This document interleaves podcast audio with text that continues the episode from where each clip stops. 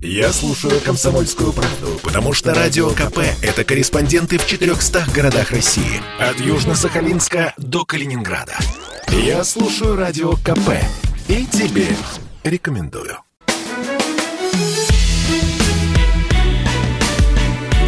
Бофт знает.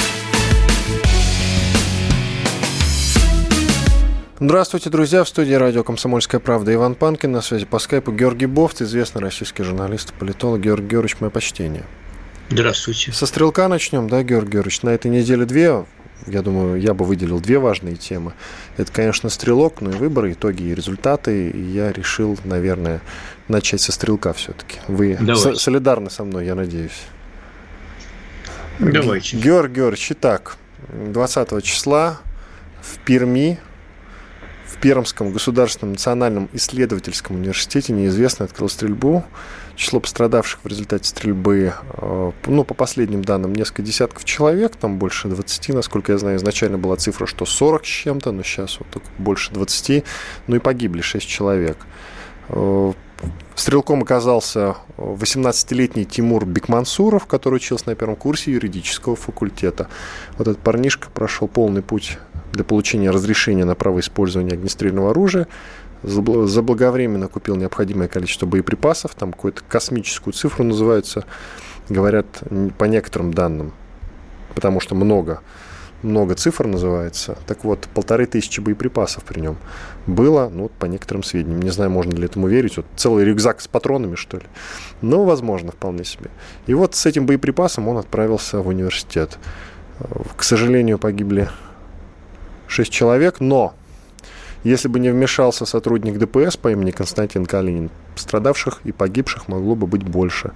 Слава богу, Константин Калинин оказался отважным человеком, достал табельное оружие и подстрелил этого молодого человека. Молодой человек находится в тяжелом состоянии в больнице. Я лично желаю, чтобы он выжил. Ну и, среди прочего, еще и потому, что э, стрелял Константин Калинин, в том числе по ногам и по коленям. Поэтому пожизненные болезненные ощущения Бекмансурова обеспечены. Итак, Георгий Георгиевич, ну, в целом, наверное, прошу вас прокомментировать эту историю. Она уже не первая и видится мне, к сожалению, не последняя. Всякий раз после появления таких историй э, начинается всеобщий крик, э, в основном э, по части законодательной тоже, о том, как искоренить эти преступления раз и навсегда – касается ли это педофила какого-нибудь, э, или, например, террориста, э, или, например, вот э, расстрелов, который последний был не так уж и давно. Вот. И, к сожалению, надо констатировать, я не знаю, согласитесь вы со мной или нет, что у современного общества нет таких механизмов, чтобы свести все подобные эксцессы к нулю. Можно стремиться к тому, чтобы их было меньше. А, можно готовить, скажем, а, преподавателей хотя бы морально и учеников к тому, чтобы они были готовы к таким эксцессам. Но свести их к нулю не получится. Потому что а, для того, чтобы свести к нулю все преступления в обществе, нужно, нужно умножить на ноль само общество.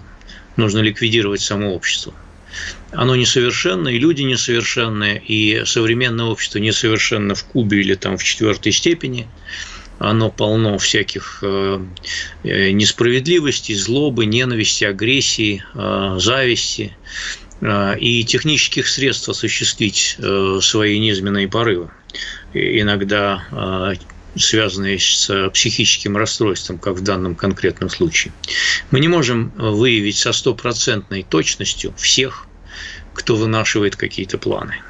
А если мы попытаемся это сделать с э, максимальной возможностью, то мы создадим для других 99 с чем-то процентов э, жителей добропорядочных невыносимые условия для жизни. Вот рано или поздно надо это признать, что иногда наступает тот предел, когда борьба с эксцессами становится э, хуже самих эксцессов. Георгий Георгиевич, про легализацию огнестрельного оружия в очередной раз я вас спрашиваю, но я уже знаю, что вы за легализацию, и поэтому построю свой вопрос немножечко по-другому. В данном случае, вот в том, что касается вот этого самого студента Тимура Бекмансурова, было известно, по крайней мере, я считаю, что должны были знать о том, что у него есть доступ к оружию, оно у него есть. Более того, его отец был военным человеком, ну и есть военный человек, который научил его стрелять изначально с детства. Он воевал в том числе на Донбассе. Я имею в виду отец, а не сам Тимур Бекмансуров. Так вот, э, вероятнее всего, в том числе и с подключением психологов, которые есть почти при каждом учебном заведении, по крайней мере, в, э, в крупных городах, ну, наверное, нужно внимательнее относиться к людям, у которых есть доступ к огнестрельному оружию. Разве нет? Э, понимаете, какое дело? Они проходят достаточно серьезную проверку. Вот э, то, как он описал э, ход своей проверки, она достаточно строгая. Там тесты с 500 вопросов, э, еще что-то, еще что-то. Он соответствовал всем. И, и более того, окружающие ведь не замечали, что он какой-то ненормальный, понимаете? А так, если заведомо держать всех под подозрением, ну, я вам говорю, так сказать, цена становится выше, чем, значит, результаты этой борьбы. Почему-то никто не поднимает вопрос неудобный о том, а, что психологическая атмосфера в семье, где один человек воевал в Донбассе, она может быть не совсем здоровой. Между тем этот вопрос напрашивается. Но он политически неудобен, мы не станем его задавать, правильно? Ну вот у вас сейчас есть такая чудесная возможность задать. Я вот его задал, он риторический вопрос. А, и так далее. Но, понимаете, опять же, вы не можете а, взять на карандаш и поставить на спецконтроль все семьи военных, все семьи, чьи, а, значит, члены, мужья там, или даже жены выполняют боевые задачи, сражаются с террористами в Сирии, например – что, вы их тоже поставить всех на спецучет? А, или всех охотников поставить на спецучет. Такого даже в Сталинском Советском Союзе не было, а, чтобы людей, э, имеющих э, доступ к оружию, подвергали таким унизительным пост проверкам, когда уже, так сказать, выдали разрешение, и после этого я видел предложение, например, давайте э, все лицензии аннулируем и перепроверим все там 5 миллионов человек, которые имеют легальный доступ к оружию. Это бред сумасшедшего. Понимаете, вы, вы какое общество тут хотите построить? Ну хорошо, а вы же читали сами это его э, письмо, где он пишет, что если бы мне не дали разрешение на оружие, я бы нашел другой способ убить людей. Какой? Понимаете, может... Ну какой? Ну, С ножом не... бросился бы. А, Его бы быстрее не... обезвредили бы мы не будем пропагандировать методы изготовления взрывчатых самодельных устройств из тех э, веществ, которые свободно продаются в хозяйственных э, и сельскохозяйственных магазинах, не так ли? Но они есть. Но в данном случае он, слава богу, его не изготовил. Он не изготовил. Это потому что но... не так просто, Георгий Георгиевич. Все-таки, чтобы что-то так... изготовить, нужно вот, чтобы руки росли из правильного места, чтобы голова правильно работала. Очевидно, Хорошо. в данном случае мы, мы он знаем... лишен такой чудесной возможности. Мы знаем, мы знаем э, примеры, когда э, люди без всякого огнестрельного оружия и даже без холодного оружия взяли э, прокат э, автомобиль, э, например, и число жертв, э, подавленных ими э, сознательно, оно приближалось к тому числу жертв, которые мы имеем в данном случае. Э, понимаете, э, нельзя залезть каждому человеку в голову. То есть можно попытаться это сделать, но цена будет слишком велика. Да, нужно э, проводить все те же мероприятия, выполнять те законы, которые уже приняты и проверять, и психологически тестировать, и обращать внимание, и так далее, и тому подобное. Но, к сожалению, вот придется смириться с тем, что современное общество не дает ни юридических, ни технических, ни технологических возможностей свести всю преступность до нуля. Нет таких возможностей. Это придется признать. Это цена за прогресс. А в, в данном случае в чем прогресс заключается, Георгий Георгиевич? В том, что огнестрельное а... оружие продается? Прогресс заключается в том, что изобретено огнестрельное оружие. Прогресс заключается в том, что люди придумали массу всяких э, способов э, убивать себе подобных, в том числе без помощи огнестрельного оружия, а с помощью разных механизмов, э, химических веществ изобретенных, нехимических веществ, значит, в массовом количестве убивать, в достаточном количестве убивать себе подобных. Меня... А плюс, к тому, плюс к тому, современное общество – это совершенно иное состояние психики.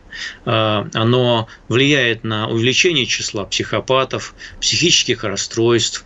А, современное общество – это постоянный стресс большого числа людей, который способствует тому, что они немножечко тронутся, тронулись умом. Понимаете, э, э, но запретить стрессы можно, конечно, но как вы это сделаете? Никак. Но вопрос. у меня в очередной раз к вам вопрос. Георгий Георгиевич, да. вот вы топите за то, чтобы легализовали продажу, свободную продажу огнестрельного оружия. Вы как тот человек, который не пользуетесь этим самым оружием, и я как тот человек, которым не пользуется и не хочу пользоваться, хотя кое-чем пользоваться умеет, потому что бывало иногда в тирах, и этого мне за глаза достаточно. И еще как человек, который знает, что если висит ружье, то оно обязательно выстрелит. И это не мы с вами придумали. Так вот, вопрос к вам очередной раз, у нас меньше минуты, зачем все-таки это нужно? Ну зачем? Только ли ради статистики, которую вы приводили мне в прошлый раз? Слушай, я могу еще раз привести ту же самую статистику. Во всех а вот странах, кроме как статистики, есть какие-то аргументы? Во всех Георгий странах. Ну, хорошо, если вы не верите статистике, какие мне вам аргументы приводить? Вот, видите, а кроме всех, как вот статистики всех, больше аргументов Во всех странах, где а, было легализовано огнестрельное оружие после советского периода, произошел резкий спад числа насильственных преступлений. Это факт. Хорошо, сделаем перерыв, продолжим. Более того, более того, в тех же Соединенных Штатах Америки было достаточно много случаев, когда использование оружия любителями э, предотвращало э, или прекращало на ранней стадии совершения соответствующего преступления. Иван Панкин и Георгий Бов продолжим через пару минут. Бофт знает. Иван Панкин и Георгий Бофт, известный российский журналист и политолог. Мы продолжаем. Георгий Георгиевич, я предлагаю устроить небольшой опросик в конце эфира, подвести итог тогда, раз у нас в очередной раз с вами расходятся мнения по поводу, я напомню, огнестрельного оружия. Я против легализации, Георгий Георгиевич за. Я не понимаю, зачем, у него нет оружия, зачем оно ему нужно, ради чего он его собирается легализовывать. Мне тоже до конца не совсем понятно. Он никогда не брал ружья в руки. Может, и брал, но не стрелял. Если стрелял, то один раз. Так вот, вопрос к нашей аудитории. Вы за легализацию огнестрельного оружия или нет? Вы можете прислать это самое «да» или это самое «нет» на номер плюс 7 967 200 ровно 9702, воспользовавшись для этого любым из удобных вам мессенджеров, будь то Telegram, WhatsApp, Viber или даже посредством смс-сообщением «да» или «нет». Присылайте в конце итога, мы подведем итог. Я посмотрю, взгляну в наш единый чат для сообщений, и сразу будет понятно, кто из нас прав – ну, исходя из того, что думает наша аудитория, то есть вы, друзья. Георгиевич, ну что ж, э, у меня к вам последний вопрос по поводу стрелка. Путин наградил орденом мужества, э, орденом мужества человека, который обезвредил, ну, то есть того самого ДПСника Константина Калинина. Обоих, как... насколько я знаю. А, даже обоих. Ну, это правильно, да. Калинин и Макаров, да, вот эти вот Макаров символично. символично. Владимир Макаров награжден медалью за отличие в охране общественного порядка. Ну и правильно, я считаю. Конечно, ну, они прибыль на место. Да, безусловно. Конечно. Но тут вопрос возникает, я увидел вот в ленте Фейсбука такое мнение, что тут и местные власти должны как-то отреагировать, потому что это обычные ребята, тот же самый Калинин, у него семья и ипотека в придачу, все как у людей. Так, может быть, местные власти, соответственно, почешут известное это было, место, это было голову. хорошо. Это и погасят эту ипотеку или подарят квартиру. И не думаю, что это большая проблема. Да. Действительно, он этот человек, эти люди, два этих человека, это настоящие герои, которые прибыли на место, схватились за оружие. И я тут же хотел вот такую мысль толкнуть. Я не знаю, вы со мной солидаризируетесь или как обычно. Мы э, привыкли ругать полицейских. Ну, понятное дело, чуть какой-нибудь митинг не согласованный, они хватаются за дубинки по приказу, соответственно, мы знаем кого. Но все мы в том числе должны понимать, что эти самые люди, которых мы часто так сильно не любим, это потенциально те самые люди, которые в экстренной ситуации схватятся за оружие и, возможно, погибнут. Ну, просто потому, что у них вот такая вот работа. Нам не всегда приятно с ними разговаривать, но вот, возможно, и с этими двумя не всем было приятно разговаривать, с кем они сталкивались, но в нужный момент они достали оружие и сделали то, что должны были сделать. Поэтому, соответственно, давайте будем относиться полицейским и к сотрудникам ДПС в частности, ну и к силовикам в целом ну, чуть-чуть лояльнее, как мне кажется. Я уж не знаю, Георгий Бов со мной согласится или нет. А что, а с чем тут спорить? Э, очевидно, что... Вот вы знаете, найдутся спорщики, Георгий Георгиевич, найдутся, Нет, ну, слушайте, вас. А, слушайте, есть разные люди среди всех там категорий э, и силовиков, и не силовиков. В данном случае они, э, чем бы они там ни занимались в свободное от работы время, совершили мужественный поступок и достойны всяческой награды. Что тут обсуждать? Мне кажется, вопрос ясный. Вы знаете, я сегодня был в редакции одной газеты, которую я очень люблю в том числе, соответственно, это не комсомольская правда, которую я очень люблю. Я не всегда согласен с тем, что там пишут, но тем не менее. Так вот, там на, одном, на одной из дверей есть наклеечка «Мусора. Позор России». Соответственно, я поэтому и говорю, что не все, не все люди с нами тут, возможно, будут солидарны.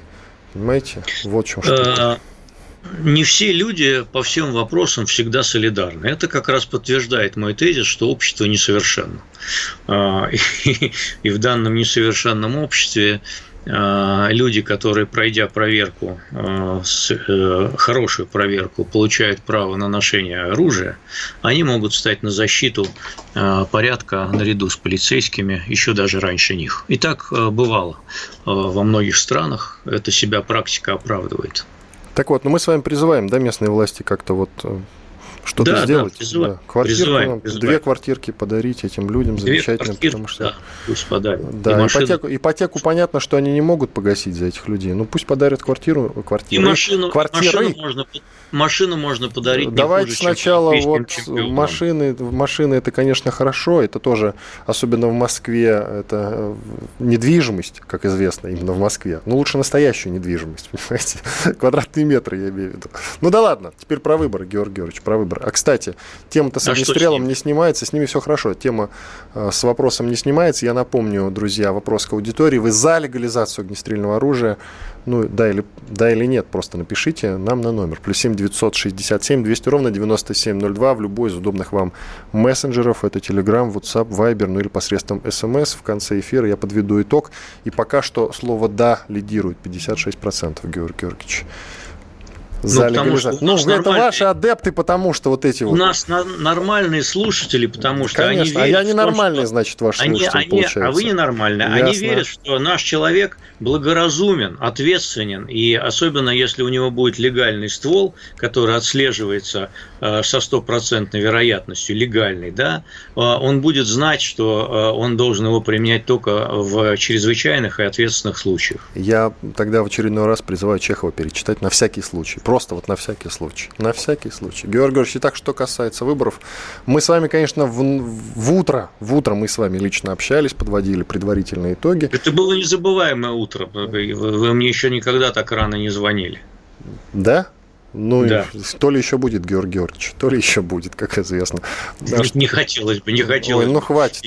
Понимаешь, повестка, она диктует нам правила, а не мы повестки диктуем, Георгий Георгиевич. Итак, что касается выборов, э, вы знаете, кто победил? Единая Россия. Вас это удивило?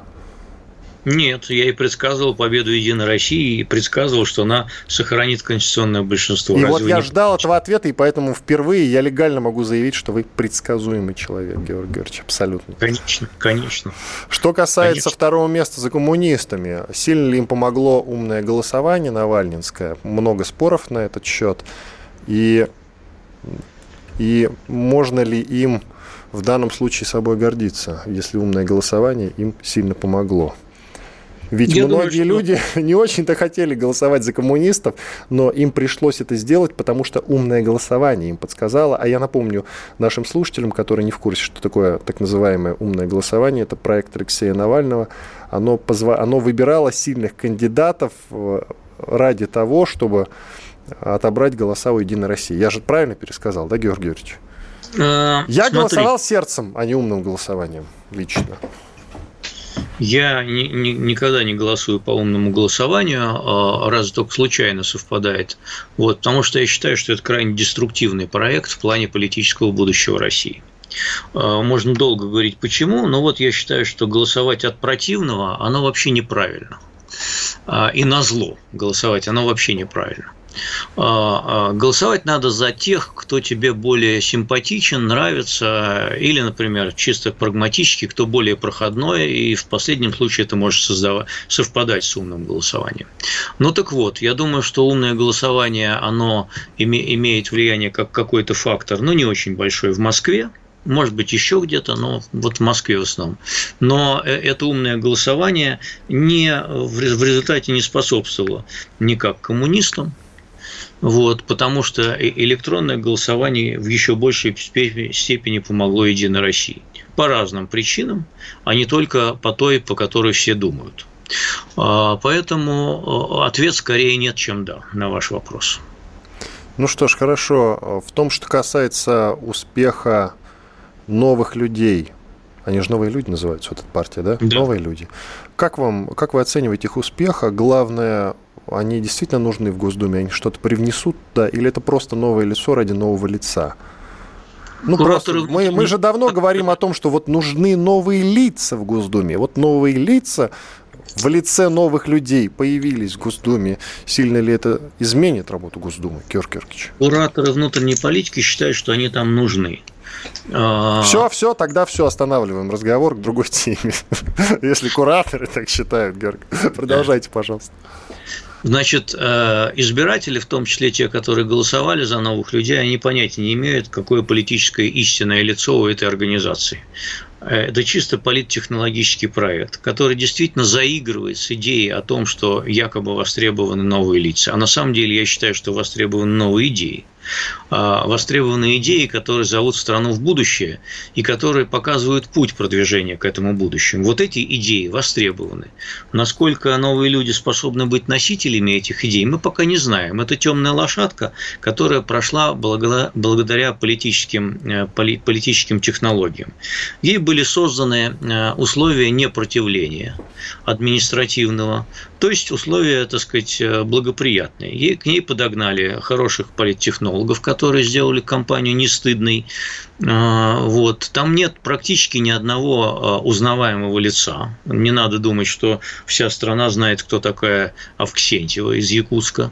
Вот, она этого не знает. Давайте уточним, а, что это бывший мэр, который бывший, в том числе прославилась потому, что отказалась от служебных автомобилей. Вернее, если мне память не изменяет, просто распродала дорогущие автомобили и эти деньги как-то перераспределила. Этим для, меня она просла... для меня она прославилась не только этим, но то, что она еще по команде слилась в пользу Э, нового э, мэра, который от «Единой России». У нас 50 видимо, секунд. Георгий Георгиевич. Видимо за, это ей, видимо, за это ей э, дали возможность поучаствовать в федеральном списке новых людей.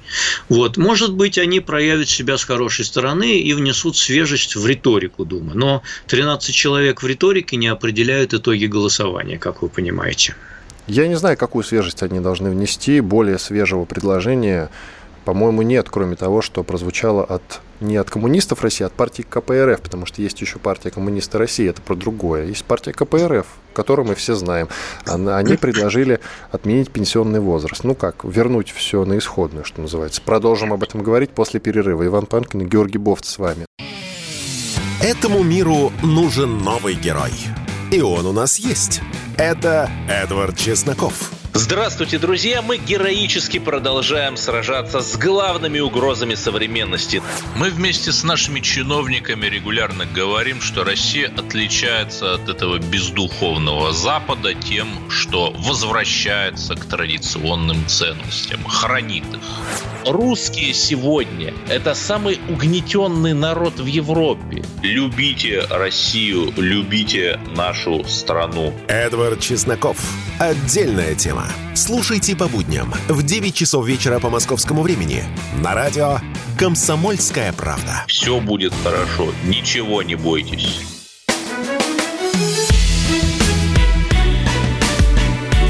Бофт знает.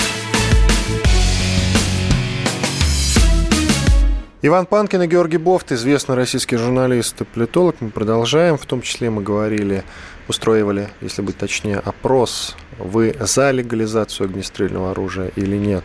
Вот эти самые «да» или «нет» вы можете прислать э, нам на номер в любой из удобных вам мессенджеров, Telegram, WhatsApp, Viber или посредством смс-сообщения на номер, еще раз напоминаю, плюс 7 967 200 ровно 9702. Чуть позже, вот ко мне сыпятся все эти ваши «да» или «нет» и остальные сообщения. А вы там уже подкрутили уже? Конечно, подкрутил, подкрутил Георгий Георгиевич, еще бы. Именно потому, что я подкрутил, счет-то сравнивается постепенно. За «да» вот теперь только 55%, а за «нет» 45%. Да, конечно, подкручивают. Георгий, ясное дело, как вот с выборами иногда не в нашей стране происходит, тоже подкручивают, вы понимаете, да? В угу. каких-нибудь среднеазиатских там странах вот там подкручивают. Да, да, да. конечно, у нас нет, вот. у нас никто не Вот, вот, вот, я о том и говорю. Соответственно, вот и мы взяли этот, переняли азиатский опыт этот, соответственно. Поэтому, ну, никак не мы, я перенял, соответственно. Не хочется же вам проигрывать. Да и плюс я же против, как вы знаете. Поэтому, да, я там кое-чего, конечно же, подвинтил. Итак, Георгий. Георгиевич, э, в том, что касается партии «Новые люди», и да. их предложений. Вы сказали, если будут свежие предложения, вот среди прочего вы так сказали. О каких Нет, свежих предложениях риторика. идет речь? Нет, свежая риторика. Ну, свежая риторика, хорошо. Я надеял, что дойдет до, конкрет... а, до конкретики, свеж... а вы все за риторику. Э, давайте от слов к делу, Георгий Георгиевич. А свежие предложения пока э, то, что они предлагали в ходе избирательной кампании, совершенно завиральные идеи. Например, отменить все налоги, э, заменив их каким-то одним налогом. Это бред сивы кобылы. Вот, и все, и больше они ничего не предлагали.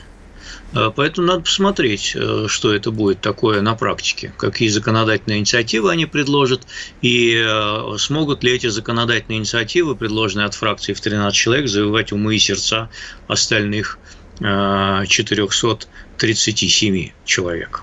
А вы считаете, что они просто в Госдуме ради того, чтобы там сидеть, или... Ну, понимаете, Нет. Госдума это, э, с одной стороны, конечно, важнейшая функция это принятие законов, совершенно верно.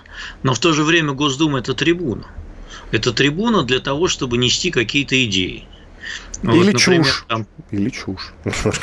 Или чушь, да, совершенно верно. Вот, например, я с интересом жду выступления Вассермана, э, который прошел как одномандатник самовыдвиженец. Он никакой фракции пока не принадлежит, он будет самовыдвиженцем. Ну, он за сокращение там, э, вот, э, за сокращение лет, проведенных в школе, не знаю, как это конструктивнее сформулировать, да, ну, за сокращение вот, вот этого образовательного процесса, чтобы ну, уложить его в 8 вот, лет. Вот Среди а, прочего. Насколько, насколько это все, так сказать, будет выглядеть серьезно, или он будет шутом Гороховым, это вопрос такой главный на самом деле. Зачем нужно было шута Горохова проводить в Думу с таким усердием? Вот, поскольку он проигрывал уже там, но по, по, по результатам э, электронного голосования выиграл. Молодец. Ну, вы, в общем, вы, в принципе, за него. Мы же с ним общались. Нет, я не за. Я не за. Я считаю, а, что он сумасшедший. Он в хорошем смысле, в хорошем смысле этого А слова. это как? В хорошем смысле сумасшедший? В хорошем смысле этого слова, все, кто знает образ Вассермана, они вам скажут, что такой персонаж в Думе выглядит странно. Вот я так мягко выражусь. Хм. Ну, да. он человек э, глубоко образованный, как известно, Георгий Георгиевич. Э, вы знаете, глубоко... По-настоящему образованный. Таких людей как раз-таки не хватает, нет? Глубокая образованность не всегда ведет к адекватности. Вы знаете, это есть такой парадокс. Я вот сторонник этого парадокса. Вы имеете в виду, что наличие мозгов и наличие ума – это разные вещи? А, умение пользоваться своими знаниями адекватно ситуации – это очень важная вещь, я бы сказал, для законодателя решающая. Можно же быть, э, в общем, не очень далеким человеком, но быть блестящим политиком, и мы такие примеры знаем. Или быть средней далекости человеком, но тоже быть очень успешным и хорошим политиком, более того, который популярен в своей стране и э, руководит ею даже страной. Так мы таких примеров можем найти достаточно много. А можно быть там семи пядей во лбу и быть совершеннейшим э, э, долбанько. Вот я вот так выразился. Понимаете? Вы по этот, поосторожнее, Георгий Георгиевич, а то нам Долбанько Роско... это что такое? Да, не, вы не уже матерились в эфире и при этом, знаете, говорили, не, ну это же разрешенное слово. А потом к нам из Роскомнадзора прилетали значит, претензии. Вы поосторожнее, Георгий Георгиевич. Это вы там в деревне Нет, у себя будете вот так проверил, вот, такими словами разбрасываться. Я, я позвонил в Роскомнадзор и составил себе список дозволенных лично мне выражений. Лично вам. Слава богу, Георгий Георгиевич. Лишь бы они там в Роскомнадзоре прислушались действительно к вам, они покивали, может, вы там, может, уборщица трубку подняла, сказала, да, да, конечно, вот и все, и на этом все закончилось. Итак, э, Георгий Георгиевич, что касается выборов, и все-таки каких предложений не хватает, как вы считаете? Вот какие нам сейчас нужны законы, не говоря законопроекта, а именно уже законы принятые и те, которые работают, вот по вашему знаете, мнению? Будь моя воля, э, я бы принял А закон, ваша воля была бы, если бы вы продолжали свою политическую деятельность, но вы прекратили. Которая... Э, нет, я в современной политической атмосфере не могу продолжать политическую деятельность. Вы Хорошо, знаете, давайте про, про уже конкретные вот, шаги. Будь моя воля, если бы я напился и размечтался, я бы начал с того, что Кто отменил бы мешал? десят- десятка два, а может быть три или пять законов, которые уже приняты а, под условным названием репрессивные законы. Вот я бы их отменил. Э, Касающиеся регулирования интернета, касающихся иностранных всяких агентов, которые делают у нас из врагов народа и так далее и тому подобное. Вот я бы с этого начал. Это существенно э, оздоровит э, атмосферу в обществе, потому что общество нуждается в прорыве в будущее. А когда вас все время цепляют, э, значит, когти из прошлого и все время тянут в прошлое, оправдывают каким-то борьбе, борьбой за какие-то скрепы, это не прорыв в будущее, это не прогрессивное развитие, это стагнация и застой. Я бы даже сказал архаика и реакция.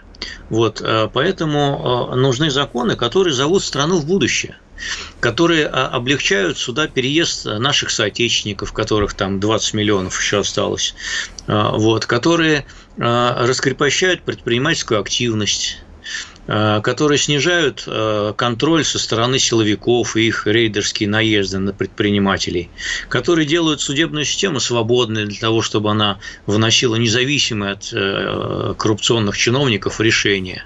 Вот понимаете, какие законы нужны. А нам все время говорят, что не надо фальсифицировать историю Великой Отечественной войны. Это важно, конечно, но мы уже приняли законы, и можно остановиться уже в том, чтобы принимать новые законы против фальсификации истории Великой Отечественной войны. И главное, Георгий Георгиевич, Гитлера со Сталином не сравнивайте. Вот И ключевой Гитлера момент. со Сталином. И Гитлера со Сталина никакой нормальный человек не может сравнивать. А если он... Но и- и- находятся такие, Георгий Георгиевич.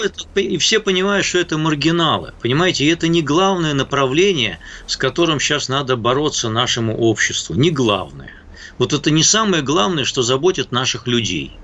Их гораздо большей степени даже заботят цены на борщевой набор, чем то сравнивает какой-нибудь там, прости господи, Гозман Гитлера со Сталином. Понимаете? Не это их волнует. Потому что любой нормальный российский, русский человек скажет, что Гитлер – это исчадие ада, и сравнивать его даже с нашим э, Сталином в меру кровавым, оно не- не- неправомерно, понимаете? Неправомерно. Потому что это наш э, кровавый Это диктатор. наш сукин сын. наш, наш, наш сукин сын, совершенно верно, который волею истории оказался во главе страны с, э, во время Великой Отечественной войны, которую мы выиграли. Вот и все. Тут, э, Георгий Георгиевич, мы же про выборы говорили в том числе. Нехорошо себя повели в Турции. МИД Турции сделал заявлений странных, некрасивых, Георгий Георгиевич. А, Например, МИД Турции, а это я расшифрую, Министерство иностранных дел, так вот там заявили, что выборы в Госдуму не имеют юридической силы для Анкары, по крайней мере в Крыму, поскольку страна не признает присоединение полуострова к России. А ведь они же наши союзники, Георгий Георгиевич. Ну, может, не прям союзники-союзники, да, мы с ними в баню не ходим, но тем не менее, вот как-то мы вроде бы типа друзья. Нет, мы не друзья. Мы ситуативный партнер. Ну, ладно, хочется же, вот, понимаете, иметь друзей, не, пар- не только, скажем так, партнеров, но еще и друзей. Они нам не друзья, они нам ситу- ситуативные партнеры, и они нам тем более не союзники, они члены блока НАТО, который нам враг. Вот, поэтому э, заигрывать с ними мы заигрываем, и турки э, издеваются над нами фактически, потому что они знают, что мы не любим таких заявлений, но они также знают, что мы ничего серьезного не можем им противопоставить в плане этих заявлений. Мы можем бухтеть по поводу организации Крымской платформы и обрушивать там всякий гнев МИДовский на всякие мелкие восточноевропейские страны и их политиков, которые позволили себе участвовать в этом шабаше. Шабаше, как сказал товарищ Лавров.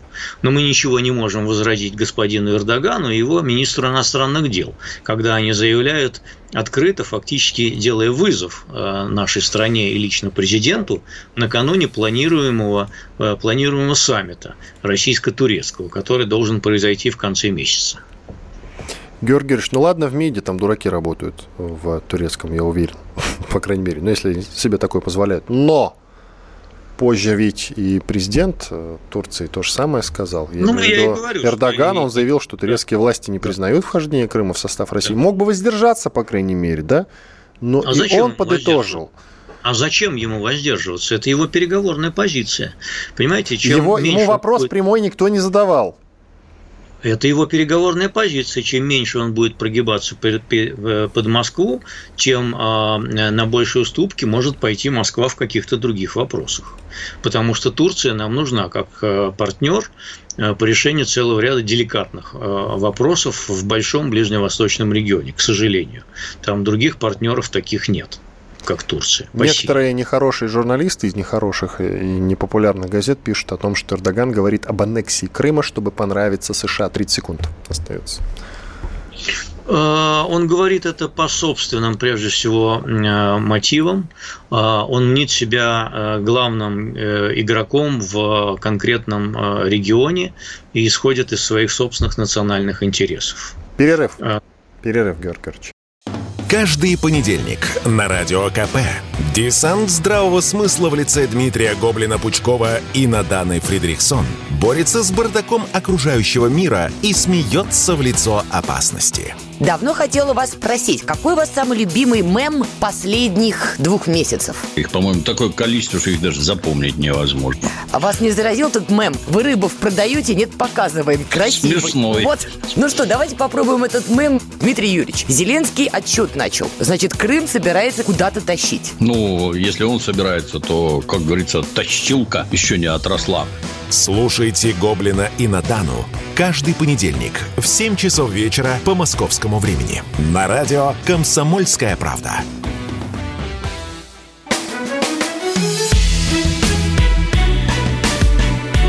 Бофт знает. Иван Панкин и Георгий Бофт, известный российский журналист-политолог. Мы продолжаем. А давайте уже подведем итоги. Опрос, который я устраивал в самом начале нашего эфира. Вы за легализацию огнестрельного оружия или нет? И просил вас прислать свои «да» или «нет». Так вот, за легализацию огнестрельного оружия 53%, Георгий Георгиевич, без всяких накруток. Ну, то есть 50-50 практически, Георгий Георгиевич. Нет, это не 50-50, это э, по нашим меркам уверенная победа. Ну, как то уверенная победа на 3% ну, всего лишь 53%. 50-50 а. это 50 А, ну да, вы, я, вы с точки зрения выборов, я понял. Но, слушайте, Георгиевич, хорошо, можете наслаждаться своей победой, но я буду наслаждаться тем, что все-таки 46%, совершенно уже 46, 54, потому что на вашей стороне, вот только что статистика изменилась.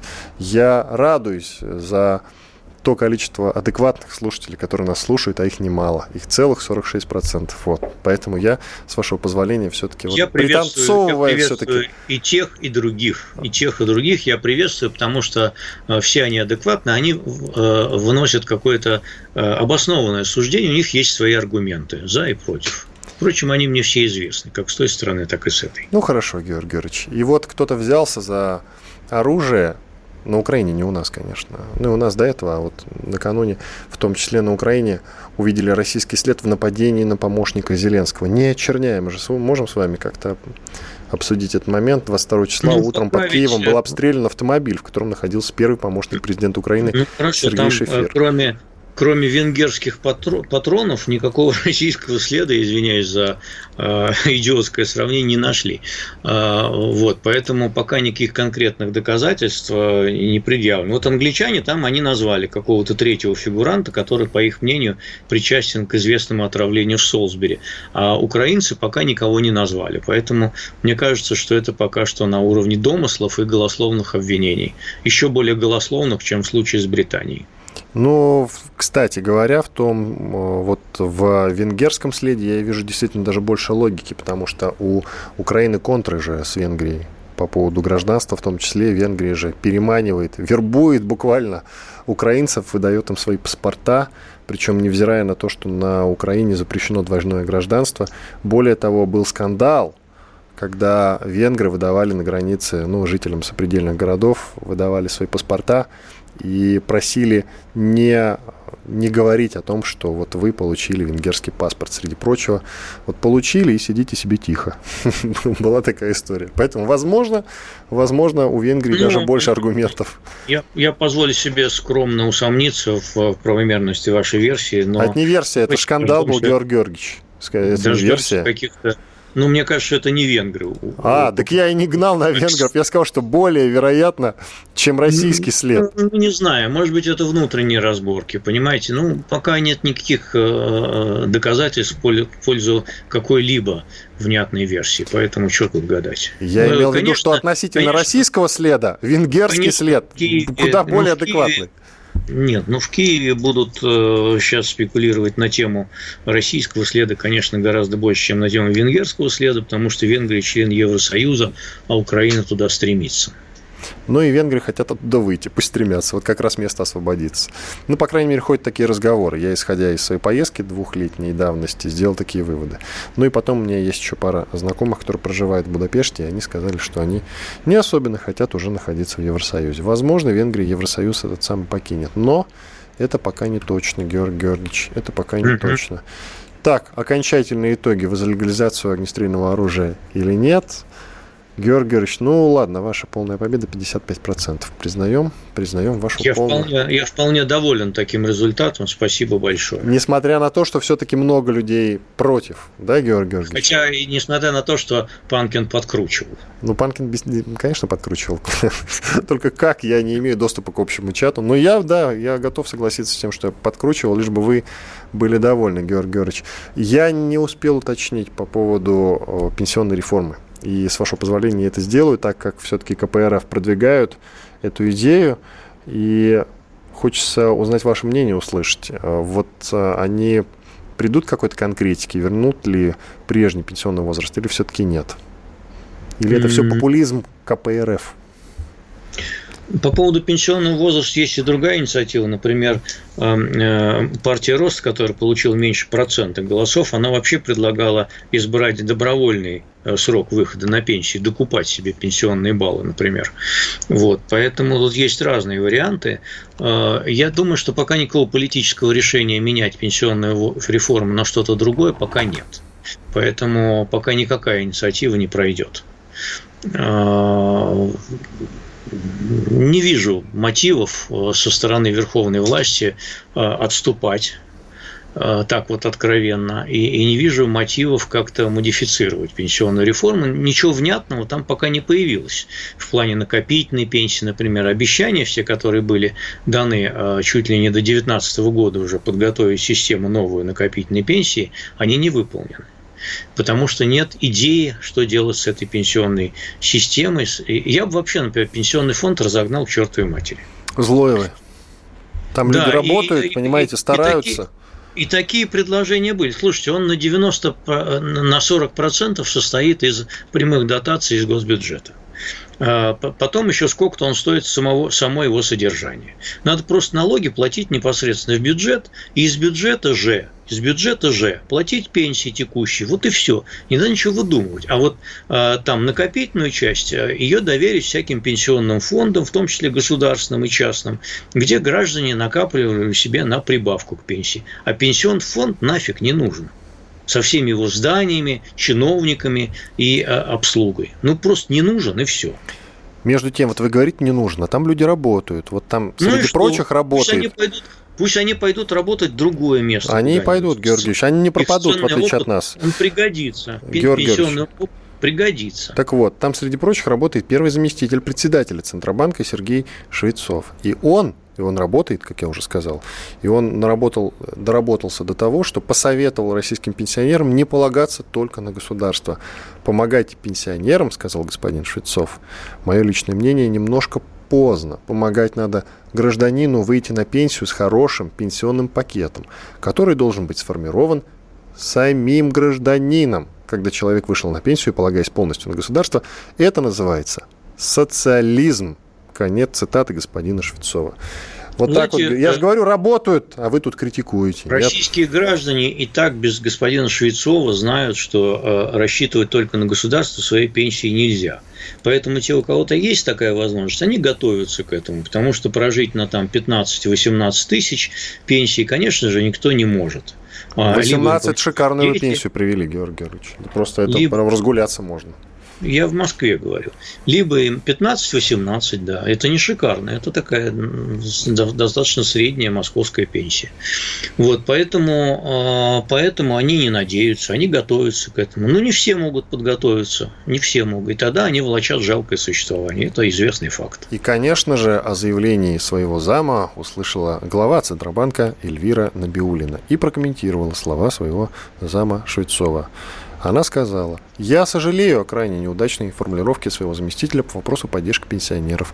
Большая часть тех, кто уже вышел на пенсию или выходит сейчас, не имели возможности делать накопления на старость. И, конечно, это один из приоритетов государства – обеспечить для всех достойную пенсию. Банк России со своей стороны работает над развитием и негосударственных пенсионных фондов, и над повышением устойчивости финансовой системы. Но эти усилия – это дополнение к государственной пенсионной системе.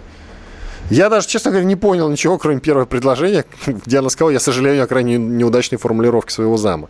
Вот. Дальше ничего не понял. Это абракадабра из слов, на мой взгляд. Мне кажется, она ему, мне кажется, она ему люлей отвесила. Ну, это логично, меня это уже не интересует. Понимаете, что она им люлей отвесила. Меня интересует, что она имела в виду. Как в песне несчастного случая. Что ты имела в виду, что ты имела? Помните, вот а что имела в виду? Это, это большое искусство так формулировать, чтобы даже Панкин ничего не понял. Даже считаю. Панкин сейчас ничего не понимает. Нет, это небольшое искусство получается. Вот вы растолкуйте, Георгий Георгиевич. Вот если бы вы ничего не поняли, вот это было бы искусство. Вы что-нибудь поняли? Вы знаете, я считаю, что некоторые заявления государственных деятелей, их и даже понимать не надо, поскольку они э, представляют собой пустое сотрясение воздуха. Ключевое слово там государство и забота, и все. Больше ничего. А, значит, вот это э, два рэперных слова, они произнесены, а все остальное это белиберда и птичий язык. Ну, в общем, э, пенсии к к старому, вот, э, к, старой прежней пенсионный возраст его возвращать не будут. Я правильно вас понимаю, Георгий Георгиевич? Я, я, я вот пока не вижу, честно говоря, никаких э, э, потуг, никаких вот не вижу это сделать. А я не совсем понимаю, почему, ведь деньги-то у государства есть, да?